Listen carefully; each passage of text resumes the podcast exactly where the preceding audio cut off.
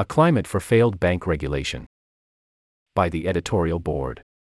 Congress will hold hearings this week on the role of regulators in recent bank failures, and let's hope they're instructive. One question that deserves probing is whether misplaced priorities at the San Francisco Federal Reserve Bank caused it to overlook financial risks hiding in plain sight. The Fed's mandates include promoting price stability and full employment on monetary policy and a safe and sound banking system as a regulator. The San Francisco Fed is responsible for regulating banks in the western U.S., and one of those was Silicon Valley Bank, SVB, that failed two weeks ago.